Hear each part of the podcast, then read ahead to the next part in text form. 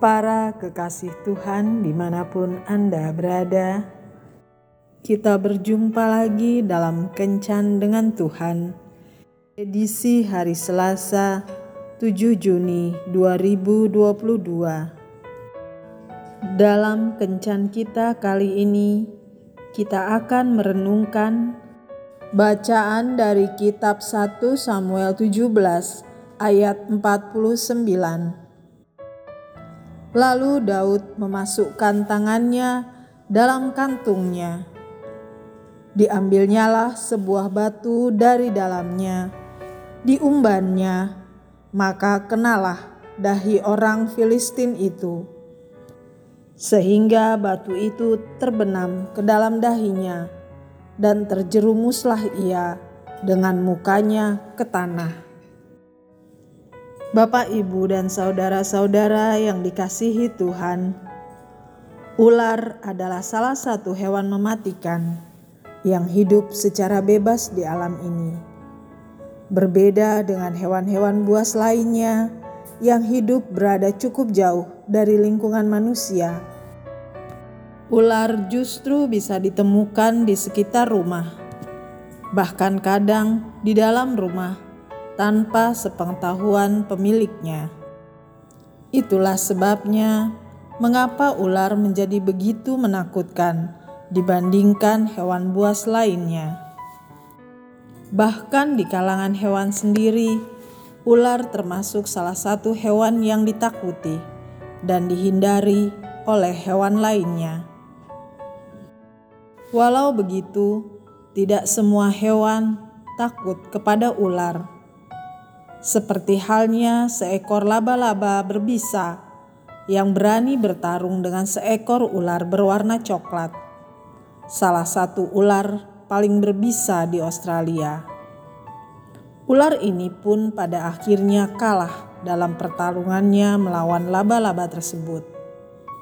Sekalipun ia dikenal sebagai hewan dengan racun mematikan namun hal itu tidak menjaminnya dapat selamat dari serangan binatang buas lainnya. Racun mematikan yang menjadi senjata andalannya tidak dapat melindungi dirinya.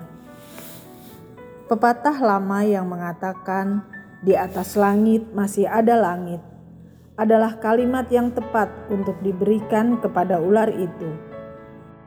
Ia mungkin tidak akan menyangka bahwa hidupnya akan berakhir di tangan seekor serangga kecil.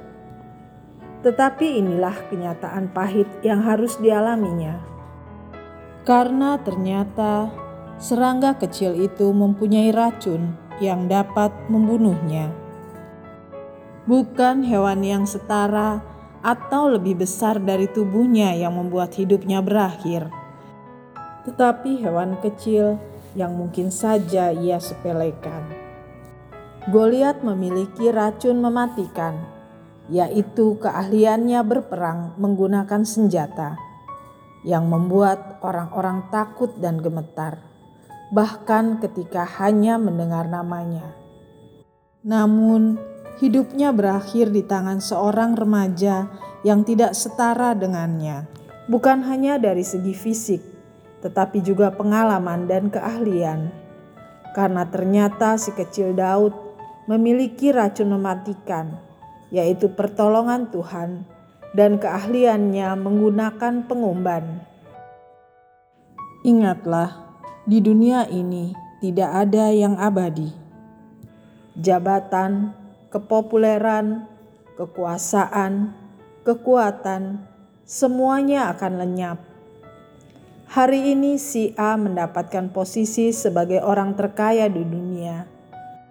Tetapi besok posisinya bisa digantikan oleh orang yang lebih kaya. Sebesar apa pun kekuasaan yang kita miliki saat ini, tidak menjamin bahwa kitalah yang terhebat. Setinggi apa pun ilmu yang kita miliki, tidak menjamin bahwa kitalah yang terpintar kelebihan yang kita miliki bila disalahgunakan justru akan menghancurkan diri sendiri.